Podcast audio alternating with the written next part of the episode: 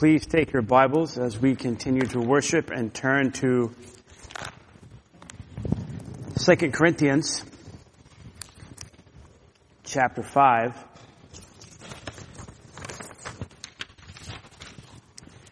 And this morning,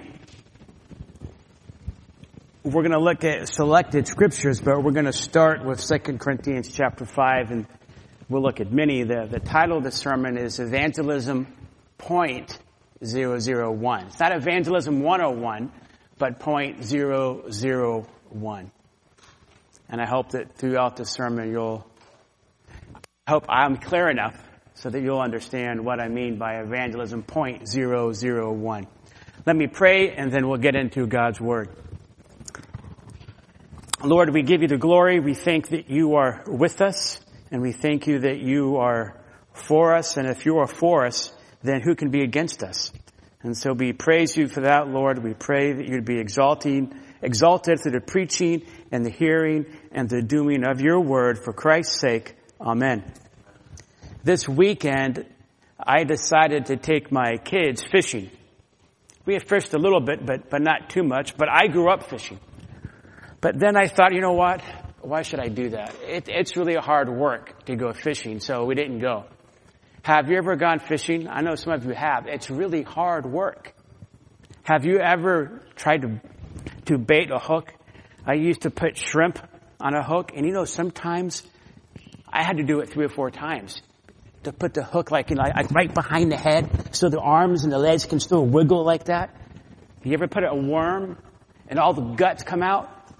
It's hard work. And is it really worth it to go fishing and to do that hard work? Have you ever caught a flounder? I've caught so many flounders right beside Cape Canaveral. So many times. It's so hard to reel those in because what do? They turn like this. It gets really difficult. Have you ever caught a hammerhead shark? Small ones, like about this big. They are really hard because they turn the other way and you're fishing in the surf. So I just said, forget this. It's hard work. I'm not going fishing. I would rather eat a cupcake. That's what I would rather do than go fishing. This weekend, I decided I would take my kids fishing. But I decided then, probably we'd have to get on a boat. There could be waves. I could get seasick. Thinking about the hurricane in Florida. I grew up in Florida. The waves, they could turn that boat over. What if we were 8 miles out and the boat turned over? I have caught some big fish, and I've read stories about men that caught grouper and that fell off, and not on purpose, but by accident, the grouper swallowed the person, at least half the person. The person drowned from a grouper. I've seen most of the Jaws movies, not recently, 2 decades ago. I could be fishing, I could get eaten by a shark. And who knows? It could be Russia, it could be China. They could bomb me. So I decided I'm not going to take the kids fishing. It's too dangerous. There's no way. Scares me to death. I'm not going fishing. Now, those two scenarios may seem just ridiculous. But the excuses I gave to not go fishing were basically I'm lazy. That's going to require hard work and fear. Do those have anything to do with not evangelizing? For me, at least right now, it's not so much fear and evangelizing. It was early on, but now it's laziness. There are times when maybe Lisa's relatives will say, Tom, being a Buddhist and you being a Christian, there really isn't that much of a difference, right? We both believe in God. We believe in Jesus. You believe in Jesus. And inside my head, I'm thinking, I'm afraid. But I'm more of, if I answer this, then it's going to be a long conversation. And there's some really good food in that table that I would like to go for. But if I get into this, it's going to be really hard work, and then I have to explain all these different things. So sometimes, I'm not saying that this is right, but in my mind, I kind of picture in my mind the Lord saying, I'm going to add another book to the Bible right after the Book of Jonah. It's called the Book of Tom. The lazy preacher, the lazy evangelist. So what I'm saying is that we can have different excuses, but often we can have either laziness or fear or maybe both to not share the gospel. Even after 40 plus years of being a believer, there are times, not so much fear, sometimes fear, but more now laziness of sharing the gospel. So this morning, what I would like to do is to encourage us and to encourage me and you that there are at least 6 things that we can do to overcome laziness and fear. So I'm going to give you 6 points. Now, before we look at those 6 points, just to remind ourselves about the gospel, God calls us to share the gospel, make disciple of all the nations. That involves at least fundamentally sharing the gospel. The gospel, we can see that in Romans 4:25, for he was delivered up for our transgressions and rose again to justify us. The gospel is that God became a man, Jesus, lived a perfect sinless life, never sinned once, died on the cross for every sinner that would believe in him, and again, conquering sin and death and judgment, and now to the right hand of God, interceding for all those who have trusted him. And if you turn and trust him, you can have all your sins forgiven. That's the gospel, and we've gone over that, of course, many times, and that's what we share with people. But there are times when, out of laziness or fear, we can be hesitant to share the gospel. How can we be more bold and more consistent and more faithful to share the gospel? Well, there's at least 6 points. I'm sure there's more, but I thought of these 6. And so, number 1, ways to overcome laziness and to overcome fear. Number 1, get closer to the Lord. Get closer to the Lord. And we see this in 2 Corinthians chapter 5, verses 11 and 14. In much of the book of 2 Corinthians, Paul is defending his ministry, but especially in chapters 2 to 5. And in chapter 5, verse 11, he says, therefore, knowing the fear of the Lord, we persuade men. But we are made manifest to God, and I hope that we are made manifest also in your consciences. And then on down in verse 14, for the love of Christ controls us, having concluded this, that one died for all, therefore all died.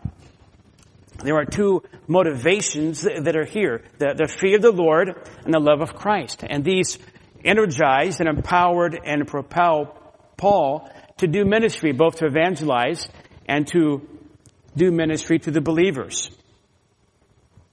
Whether they were redeemed or unredeemed, Paul was faithful in his ministry and overcame laziness and fear because it says in verse 11, look at verse 11, he knew the fear of the Lord, and then second, he was compelled by the love of Christ. And often we can put those 2 attributes, those 2 descriptions, those 2 type of emotions against each other, love and fear. But here you have what seem to be contradictory components, both fear and love working together. Now, when you look at this text, you can see in verse 11, you can see the word knowing, and that's basically an adverbial participle modifying persuade. Paul says, we persuade, myself and my apostolic team, we're doing ministry because we have this frame of reference of the fear of God, of the fear of the Lord. And 2 Corinthians, as in all of Paul's epistles, Lord is usually referring to Jesus. That's chapter 1, verse 2, and the Lord Jesus Christ. We saw last week, if you remember, Paul said, submit to one another in the fear of Christ.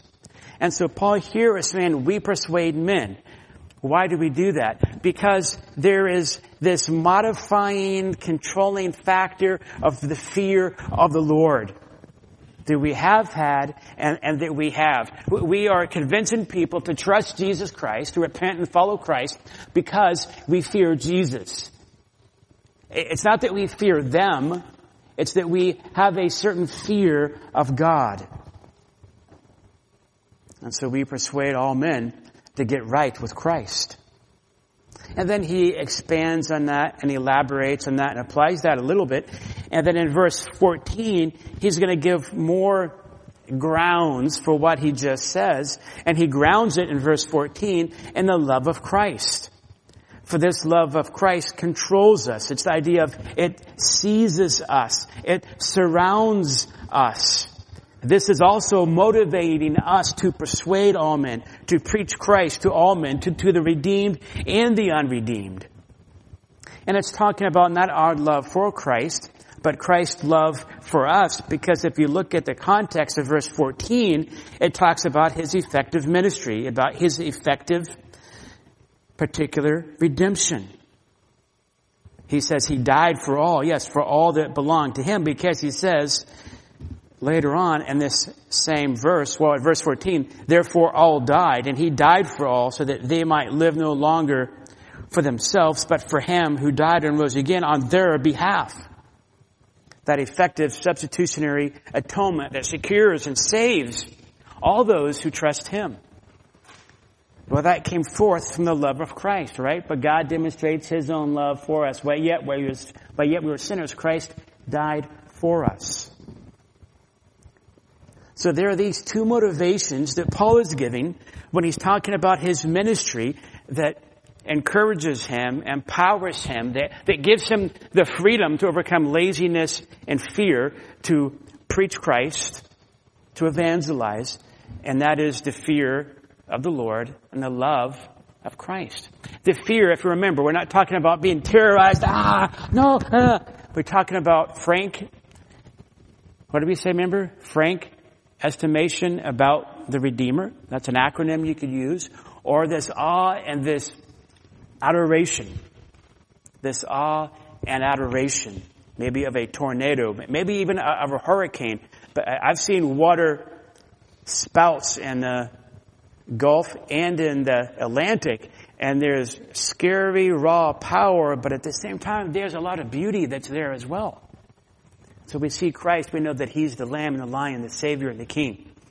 And so there is this godly fear, but also then there is this love of Christ to us, then out of that, us to him. Now, as we're talking about this, remember, that's the first point, get closer to the Lord.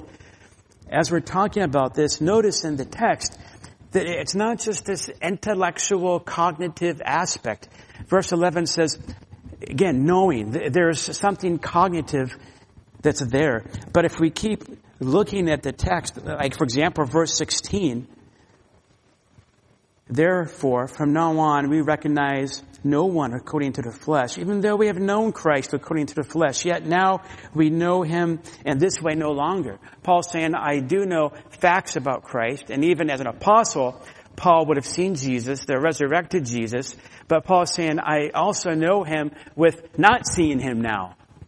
Paul is talking about both in verse 11 and in verse 16 that there's this intellectual, cognitive knowledge that he has of facts and data, but there is also this intimacy that he has in his heart to where he not just understands, but he's gripped by it in his very being. For example, this is why we have seen in Ephesians chapter 3 when he prays for the believers at Ephesus. He prays in verse 18 that they may comprehend with all the saints what is the breadth and length and depth and height, to know the love of Christ which surpasses knowledge, that they might be filled up to all the love, to all the fullness of God. So what I am saying is that for Paul, when he talks about this fear of the Lord and this love of Christ, they control him. They constrain him, empower him, impel him. The fear of Christ moves him and even gives him a type of freedom to do ministry, because it's not just words on a page, but it's deep within the abscesses, the deep corners of his heart. He truly knows the fear and the love of Christ. He knows the Messiah in Psalm 2. He's kissed the Son and taken refuge in him. He's gotten close to the Lord. This is the first point. I believe we can see it this way. The longer that I know Christ and the more that I get closer to him, the more I see how marvelous he is, and the more he matters to me, and then the more that I'm going to be free to gladly share Christ. I will naturally share Christ more and more the more I know him. Now, clarification. Just because somebody shares the gospel doesn't mean that they are necessarily closer to the Lord. Some people share the gospel out of guilt. Some people share the gospel out of peer pressure. Some people can share the gospel in a vivid way because of their personality. They're already extroverts. But, however, if you are really close to Jesus and you're excited, your heart is happy but broken with the love of God and Christ, then naturally, because he's impacted you, you're going to share about him. He means something to you more than anything. So gladly, sincerely, you'll tell others about your Savior. Getting closer to the Lord will cause fear and laziness to be defeated in your life in terms of sharing the gospel. The fear of Christ and the love of Christ become greater motivation than laziness or fear. So that to say this.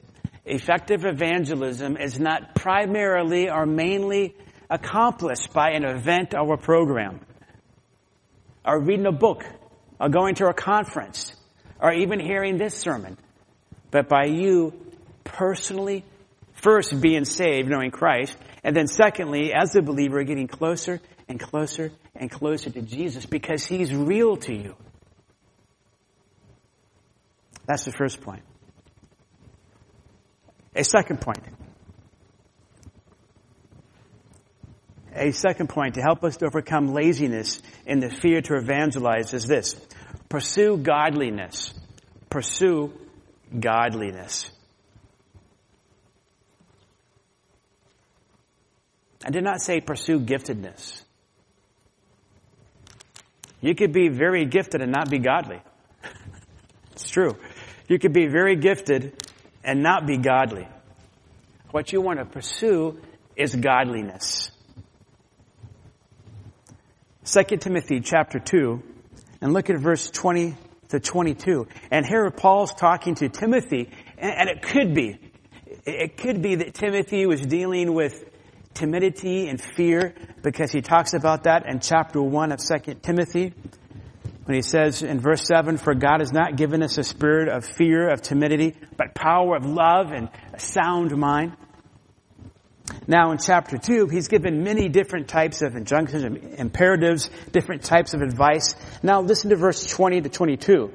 Now in a large house, there are not only gold and silver vessels, but also vessels of wood and of earthenware, some to honor and some to dishonor. Therefore, if anyone cleanses himself from these things, he will be a vessel for honor, sanctified, here's the key word, useful to the master, prepared for every good work. Now flee from youthful lust and pursue righteousness, faith, love, peace with those who call on the Lord from a pure heart. Key word there, I think, at least for us on this sermon, is in verse 21, useful. We want to be useful. And if you look at verse 21, it says, if anyone cleanses himself from these things, then he will be useful. There is a condition that is here. No, God can use and has a donkey. God and has used a false prophet. God can and has used anybody, anytime, any way He wants to. He's God. He can do whatever His heart purposes to do. But normally, the ordained person that God uses is somebody that is clean. Again, verse 21. If anyone cleanses himself from these things. Paul was using this previous illustration that there are, as all of us know, at least in the U.S., and even this illustration here, normally the wife has really special forks and spoons and plates. I think we have forks and spoons and plates, you know, very delicate fine china that maybe we've used in 10 years, maybe we've used 7 times, maybe. And they're very special and they're very clean and they're set apart for honor and for special use. And here Paul is saying, in a similar way, God will set people apart for special use that are, verse 22, they're running hard after godliness. Now, we can say they're fleeing from lust, youthful lust, and pursuing godliness. But we can say further that most Christians, because they have the Spirit of God, the Spirit of God is inside of them crying out, Abba, Father. And that Spirit of God gives us gifts and breaks our hearts. Most Christians want to share the gospel. Isn't that true? Even though maybe this morning you would say, I'm not that faithful in sharing the gospel, but I want to. And I should be. Because we have 1 Peter 2:9. But you are a chosen race, a royal priesthood, a holy nation, a people for God's own possession, so that you may proclaim the excellencies of Him who has called you out of darkness into His marvelous light. By nature of God rescuing us, then there is a burden, a responsibility that naturally we have, but even that's naturally in our hearts, that moves us to proclaim how great, how awesome, how wonderful, how marvelous, how peerless God is, how awesome He is. Well, how do we do that? We pursue godliness. And verse 21 is saying that. It's sanctified. That means not, oh, San Domingo. It's not like a liturgical word, sanctified. It's set apart. God's going to say, I'm going to put this person over here because I'm going to use them. Why? They went to seminary. No. Why? Because they've read 10 books on evangelism. No. Why? Because they're like Jesus. Because they're like Christ. That's what verse 22 is saying.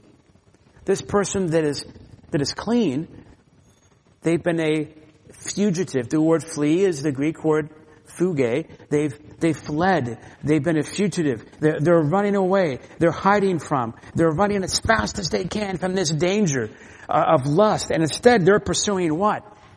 Righteousness, faith, love, and peace. Peace. They're not trying to unnecessarily cause arguments. They might get in an argument, but they're not argumentative people. They love. They're making glad sacrifices. They're making glad sacrifices for those that have needs. Verse 22. Faith. They're being faithful. They trust God. And they're doing what they've said. Righteousness. They have Christ's likeness. They seek to obey the Word of God. Basically, they're being godly. They're running from self-centered desires and seeking, not perfectly, but seeking to be more and more like Jesus. So summarizing this verse, yes, it's saying the Lord can use anyone. But God normally uses a vehicle of holiness. Do you remember, maybe you've heard this quote, and this would be a paraphrase, from Robert Murray M'Cheyne. Robert Murray M'Cheyne. So he wrote a letter to another man in ministry and said basically, it's not so much great talents that God blesses, but likeness to Jesus Christ. A holy man is an awful weapon in the hands of God. Did you hear that? Robert Murray M'Cheyne wrote this letter to a pastor, and said, brother, it's not so much great talents that God blesses, but likeness to Jesus Christ. A holy man is an awful weapon in the hands of God. The way to be used by God in evangelism, first, get closer to the Lord. Be sure you know Jesus, then as a Christian, get closer to Him, but also pursue godliness. It's not, though God does, it's not simply extremely gifted people that God uses, but people that are godly. It's not extreme giftedness that God must use. God may even delight to use someone that may not appear as gifted, but is more godly.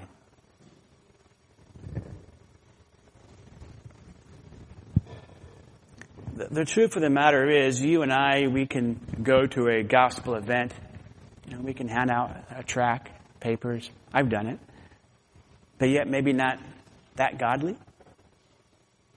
We can fake it. In other words, when we're part of a big event, we can all show up, you know, preach, hand out tracts, be part of a band, or whatever we're doing. And I've known people that are not really that godly, but they are gifted. You can be bold and yet not be godly. But if you're godly, there's going to be this humble, broken contriteness that God will use, and that can even be attractive to people as you're humbly sharing the gospel from a heart that is broken and sincere and pursuing Christ. Get closer to the Lord. Pursue godliness. Number two, start with your neighbors. Start with your neighbors. Mark 12, verse 31. Mark 12, verse 31. We could go to Leviticus, but we were in the book of Genesis for 50 years. So now we're in Mark, and maybe we'll stay in the New Testament. Mark chapter 12, verse 31 says, Jesus is summing up the whole Bible, but he's given the two greatest commandments. And he says, the second is this, you shall love your neighbor as yourself. There was no other commandment greater than these, right? First, love the Lord your God with all your heart, soul, mind, and strength. Second, love your neighbor as yourself. So first, love your neighbor as yourself. Now, if your house, I don't think you have these in Washington. Maybe you do. Do you have sinkholes in Washington? Probably too many rocks. In Florida, there would be sinkholes, and I'm not exaggerating, there were sinkholes that would gobble up a whole automobile sales lot. Porsches and Lamborghinis were down at the bottom, about 100 feet deep. Disneyland was built, they thought, on a sinkhole at first, and so they had to do a lot of land fill-in. Suppose your house was going to be swallowed by a giant sinkhole that was really created by cave trolls. So your house is going to be swallowed up by a sinkhole that was created by a group of evil cave trolls, and they want to not eat you, but they want to enslave you forever, you and your family. Would you want somebody to come over, your neighbor, and say, hey, Tom, I'm just letting you know, there's a big sinkhole right under your house, and it was created by evil cave trolls. No, it's real, and they're going to enslave you forever. Would you want your neighbor to come and tell you that? I tell you the truth. If that was true, there are several neighbors of mine, like Jose. You've heard of Jose, the family that brings us food. He would drag me out. And I'm not exaggerating. He and his kids and his wife would drag us out in order to save us. Even my non-Christian neighbors would drag us out of the house. I think this is why, Teller and Miles, those two magicians, the big guy and the short guy, the big guy said, and he's an atheist, He basically said, how horrible can a Christian be? How horrible can a Christian hate people not to share the gospel? So he's an atheist. He's an unbeliever. He said, how horrible and hateful can a Christian be not to share the gospel?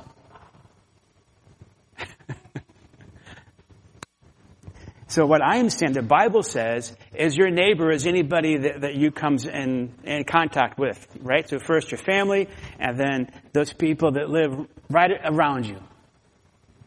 Right there. They're going to hell. Worse than cave trolls. And so, how do we evangelize? Well, we can start with our family, with our close friends, start with our neighbors. And I think that exegetically, this is substantiated by Matthew 28, verse 19, when it says, "Go therefore and make disciples." You might see an italics number 1 or an A or something by go, and the Greek is going. The main verb is make disciples. Make disciples, that's modified by going. It's an adverbial participle, but Matthew placed it first to emphasize the only way that you can make disciples of all the nations is if you are going about, as if you're in the world and in society.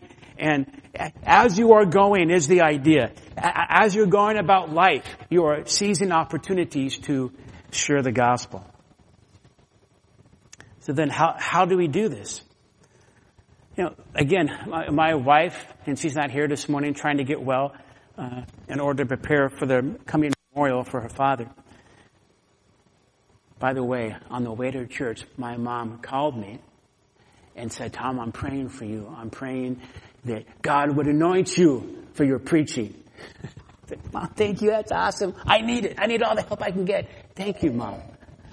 So I'm glad, even though she's mourning the passing of her husband, she's calling me and said, "Tom, I'm praying for you today." That's awesome. And I'm grateful for her. She's good at it too, but so is Lisa, as good at seizing the moment to evangelize. I've told you, we've been in many restaurants. And Lisa just... she's very good. It's very natural. She'll just start sharing the gospel with the waiter. Just very natural. And I'm thinking more of, where's my food? And she's just... I've been with Victor Bruce. Some of you know Victor Bruce. Every time he said, "Tom, let's go to Home Depot," I learned, no, I'm not going with you. Because we go to Home Depot, I'm not exaggerating. He shares the gospel with so many people there. And some of you here are in this room are the same way. You go someplace... and you share the gospel. I've been with George. I was with George at Five Guys and Fries. And it got to a point like, "George, I'm not going to Five Guys and Fries with you again," because it ends up you're sharing the gospel and we can't even talk. Some people are very gifted at being able to seize the moment and share the gospel that way. I'm not really built that way, but there's some things... it's easier for me to do as a pastor. So, like on Sundays, if I go to Baskin-Robbins, they'll say, "How was your Sunday?" "Oh, great. I was able to preach the gospel," and then I can share something that way. Or somebody in our neighborhood might have a need. There could be somebody needs a ride to the airport. Somebody needs the yard mowed. There can be somebody needs prayer. There's a man whose wife died. "Tom, you're a pastor. Can you come and pray?" My neighbor beside me, he died. "Tom, can you do the memorial service?" "Yes." So there always are opportunities like this in our neighborhoods and some way to share. And I know some of you go on walks with people in your neighborhood. That's awesome. Those are the kind of things we need to do. It's not wrong to have an event, to have a program, but those are like sprinkles on a cake.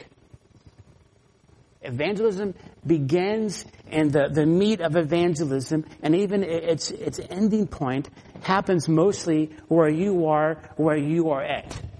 The way that we reach the world is not by having huge events. It's by you being faithful where you are to share the gospel. That's how we reach the world. You being faithful where you are. With wisdom and humility. And not being rude. One of the points of loving your neighbors. You love them by doing things for them, and you love them by sharing the gospel, and then you should be careful not to be rude like I was. So I was in my backyard during the day. It was a beautiful day. This is, I don't know, kids, some time ago, 3 or 4 months ago. And I was working on my computer. I was working on a sermon. Oh, yeah. Thank you, Jesus. Thank you, Jesus. Dynamite. All of a sudden, water flies over the fence. And it flies right into my computer. And next door, Melka, whose brother-in-law died, came out of Happy Donuts, ate their donut, fell, hit his head, and died. And I did his memorial service. Well, Melka's grandson, was over there playing in the pool. And so water came over and got on my computer. So I got so upset. I said, this is $2,000. You just ruined $2,000. I can't believe this. And so I took my computer inside, trying to dry it out, and all of a sudden on my door. Yeah, I'm going to give this person a piece of my mind, man. This is the work of the Lord. My computer. So it's Melka. She's a 72-year-old, right? 72? Filipino woman that is an American and speaks fluent Japanese and many other languages. And she's weeping. She's crying. Pastor, I'm so sorry. That wasn't my grandson. That was me. Oh, my word. You know, my heart then just goes, gosh. Like, I'm going to hide behind the bush here. Oh, I felt so bad. So I said, please forgive me. Because I yelled. I said, I should have been careful with my anger. Please forgive me for my anger. I was wrong. I should have got angry. Oh, no, you're a computer. So I hugged her, gave her a kiss on her head. I said, no, I love you, Melka. A computer is nothing. You mean more to me than a computer. But that was really humbling because I was rude. And in that, though, I think through that I was able to, and we've shared the gospel with her many times. She comes from a Roman Catholic background. Shared with her that my sin is forgiven because of Christ. Not because I'm a pastor, but because of Christ and his faithfulness. And so even if you do blow it with your neighbors, that's an opportunity to ask for forgiveness and then preach the grace of Christ. So what I'm seeing, what the Bible says, is to be effective in evangelism, get closer to Jesus, pursue godliness, and then start with your neighbors. The people in your family, your close friends, those that live around you. That's the way we reach the world. The people that are around you, reach the world. Reach them. Don't worry about this. I shouldn't say don't worry, but before or think about or be sure that you're talking to people around you about Jesus before maybe going to where the Seahawks play football and trying to share the gospel there. There's nothing wrong with going there and sharing the gospel, but are you sharing the gospel with people that live around you? Do that. Number four. This is the fourth point. Get over not having the gift. Get over not having the gift. Many times I've heard people say, maybe here, I can't remember, I don't have the gift. So I can look at Victor Bruce. He has the gift. I look at George. George has the gift. Craig may have the gift. Those guys have the gift of evangelism. It just spend time with them, and eventually they will share the gospel. When I was in India, there used to be this guy from YWAM, Brian. Every time I'd have Bible study, he would be late. I thought it was me. I'm not the best, but he's always 40 minutes late. Then finally his wife said, yes, we have an agreement that if he comes late, I'm to understand it's because he's sharing the gospel. He was always sharing the gospel everywhere he went. And I think that my temptation, and sometimes maybe your temptation, general you all, is that we can think that person has the gift, and so I don't. And so that's kind of an excuse for me, because they could have the gift and I don't. But I want to share something with you, and I want you to think about it. If you would turn to Romans 12, turn to Romans 12, and you were to read from verse 4, 5, 6, say verse 6 and 7 and 8. There's no gift of evangelism in Romans 12, 6 to 8. It doesn't mention that. If you were to go to 1 Corinthians chapter 12 and look at the gifts anywhere from chapter 12 to 14 of 1 Corinthians, there's no gift of evangelism. You can look at verse 7, 8, 9, 10. There's no gift of evangelizing. Now, it does say back in the book of Ephesians, it does talk about an evangelist. In chapter 4, verse 11, it says he gave some as apostles, some as prophets, some as evangelists, and some as pastors and teachers. There were some people, individuals, that God has gifted by spiritual gifts, by providence and personality, that can be evangelists, and that could be the idea of church planters like a Dinesh Panjwani. But it doesn't say here that that's actually a spiritual gift, per se. So what I'm saying that the Bible says, the Bible doesn't say that individuals that are sharing the gospel more than I am, they're doing that because they have the gift of evangelism. Sorry. The Bible doesn't say it like that. Now, it could be personality, it could be providence, it could be the makeup of their spiritual gifts. Could be maybe they're closer to Jesus. Maybe they're more broken over their own sin. Could it be that they're more faithful?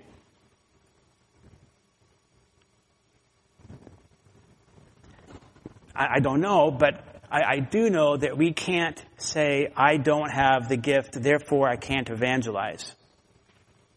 Maybe I'm not going to evangelize like them, but am I going to say this? You know, my wife, Lisa, she has the gift of mercy, but don't you dare come to me looking for mercy, because I don't have the gift of mercy. Don't come to me. You know, some of you like to serve. I'm not going to serve because I don't have the gift of service. I'm not going to teach my kids because I don't have the gift of teaching. Do you understand? Am I being clear what I'm saying? People are given certain spiritual gifts. That doesn't mean if I don't have the gift, I don't necessarily do that. Rather, people are given spiritual gifts to, in a sense, lead the way. So even if there is a gift of evangelism, it's not what they do their evangelism, and I'm not going to. No, then they lead the way in evangelism. So we have to be very careful that we're not, these individuals, they're very gifted. And so that, you know what? Can I follow their example just a little bit? Just a little bit. Yes. Just a little bit I can. If you were out in a forest that you knew well, you really knew this forest very well. You had hiked there many times. And you came across a little boy and girl. And they were lost. And they said, Madam or Sir, we're lost and we've been out here for hours. And, they're kind of crying. We don't know how to get home. Can you help us? No, I'm not a forest ranger. And then you just go on your way. But is that what we do in evangelism sometimes? I'm not gifted. I'm not gifted. You know what? God's given us the gospel. All I have to say is, if you can't say anything else, for God so loved the world that he gave his only son, that all the ones who are believing on him will not perish but have everlasting life. God will use that. Even that is pointing the way. God will use that. There is a fifth point, number 5. Hit your fear head on. Are you afraid to share the gospel? Hit that fear head on. Now, Scripture says, basically, fear God only, right? Psalm 23, I think it's verse 4. Even though I walk through the valley of the shadow of death, I will fear no evil, for you are with me. God is for me, then who can be against me? What am I going to fear? God is with me. God is for me. I feel Christ. It's fearing the Lord propels me to evangelize. Fearing anything else will make me take refuge in other places besides God. I need to fear God, to have awe and adoration toward Him. I think something to help us is to do something that we fear with reason and with sensibleness. I always feared public speaking. I dreaded it. I hated it. My mouth would just get so dry. Do you know that before I speak anywhere, even before I came up here, I'm nervous? Every single time for 30 years or more. Every single time, there's a nervousness. There's this, I don't want to do this. I can't do it. You know, it's not going to work out. Every single time. You know, almost every time before I share the gospel, there is this hesitation. This, but. But then one day in college, in a public college, I had to take a speech class. It was required. I had to take it. And so I took the speech class, and it was difficult. There were some very interesting circumstances and things that happened, but the Lord used it, and I got through it. And it ended up being a good time. So find something that you fear and try to head it head on. Maybe it's swimming. You know, do you not know how to swim? Maybe you're afraid. Take swimming lessons. Have you ever rappelled off of a cliff? Man, I haven't done it in a while, but standing on that ledge, and the guy says, go backward. What? Go back. Just lean all the way back. What? It'll be easier for you if you lean all the way back. And then you go over the ledge, you know, and it's like, oh my word, Lord. I take a few, by God's grace, my college roommates used to rappel, and so we would go rappelling. And that helped me to overcome my fear. I'd probably be afraid if I did it again now.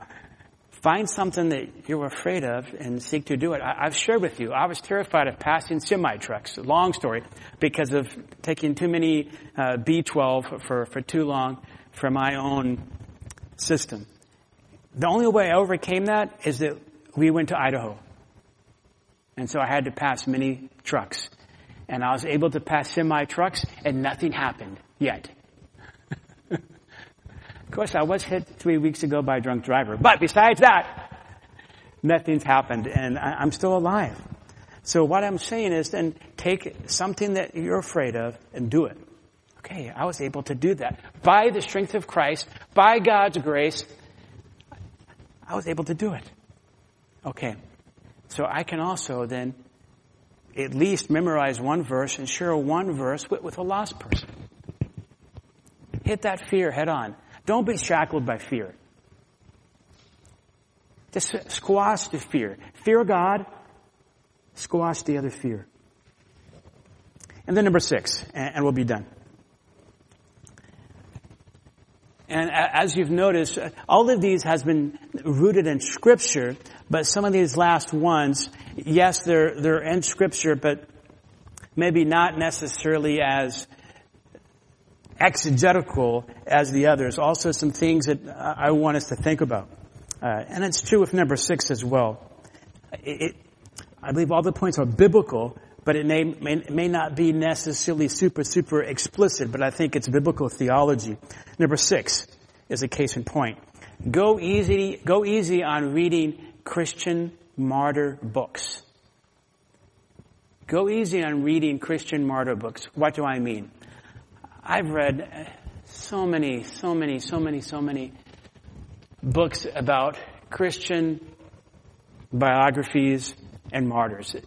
They can be helpful, but also it can be somewhat overwhelming. It can be somewhat intimidating. It can be somewhat daunting. So you mean if I want to be a missionary, I'm going to be speared to death like Jim Elliot? Because he's a modern missionary, and he was speared to death.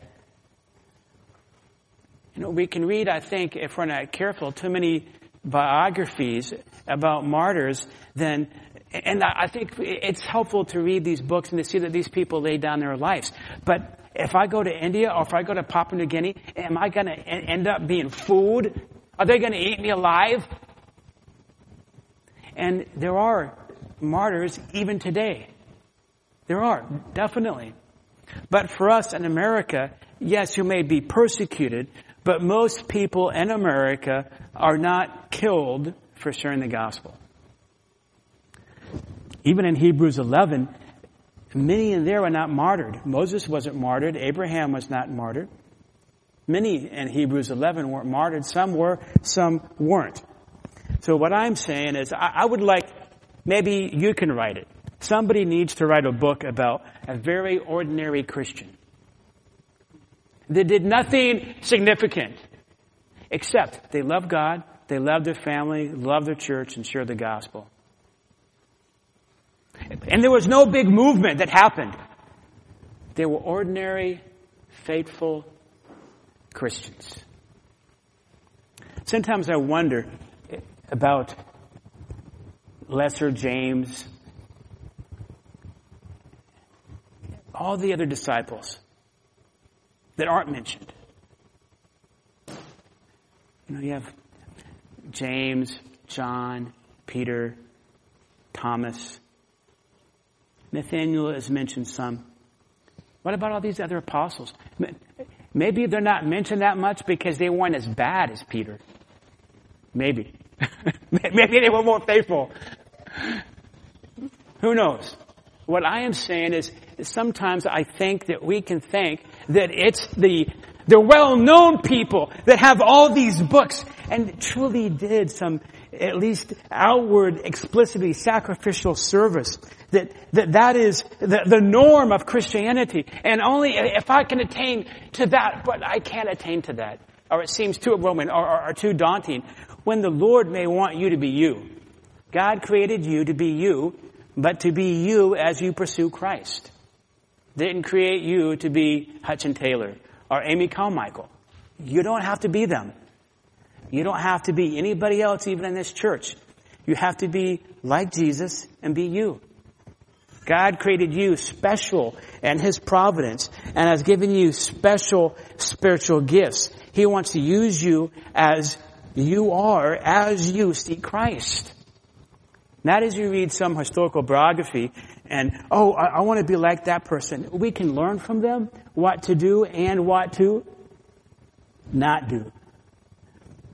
And then pursue Jesus and be you. Don't try to be some historical past figure. Be the present you and Christ, and God will use you. Do you know how we reach the world? We reach the world for Christ by you and I, ordinary Christians, being faithful where we are. That's how we reach the world for Christ. There are times when laziness or fear can be a hurdle that we have to jump over. But by God's grace, as we apply these 6 basic principles, none of them are overwhelming. As we apply these 6 basic principles, we'll be able, by God's grace, to evangelize more faithfully. And I pray that God would work in your hearts and that you would see that what is true you will apply and do. And that God would keep us and make us more faithful to share His loving gospel. Lord, we thank You for Your word. We thank You for Your truth, Lord. I thank You for my mom who shared the gospel with me almost every single day. And for Robert Tully, when I was the only student in his Sunday school class, and he taught me through the book of Romans for a whole year. Lord, thank You for them. And I thank You that You saved me. Lord, save any here that don't know Christ, and we pray that You would equip us to be more faithful in sharing Your gospel. We praise You for Christ's sake. Amen.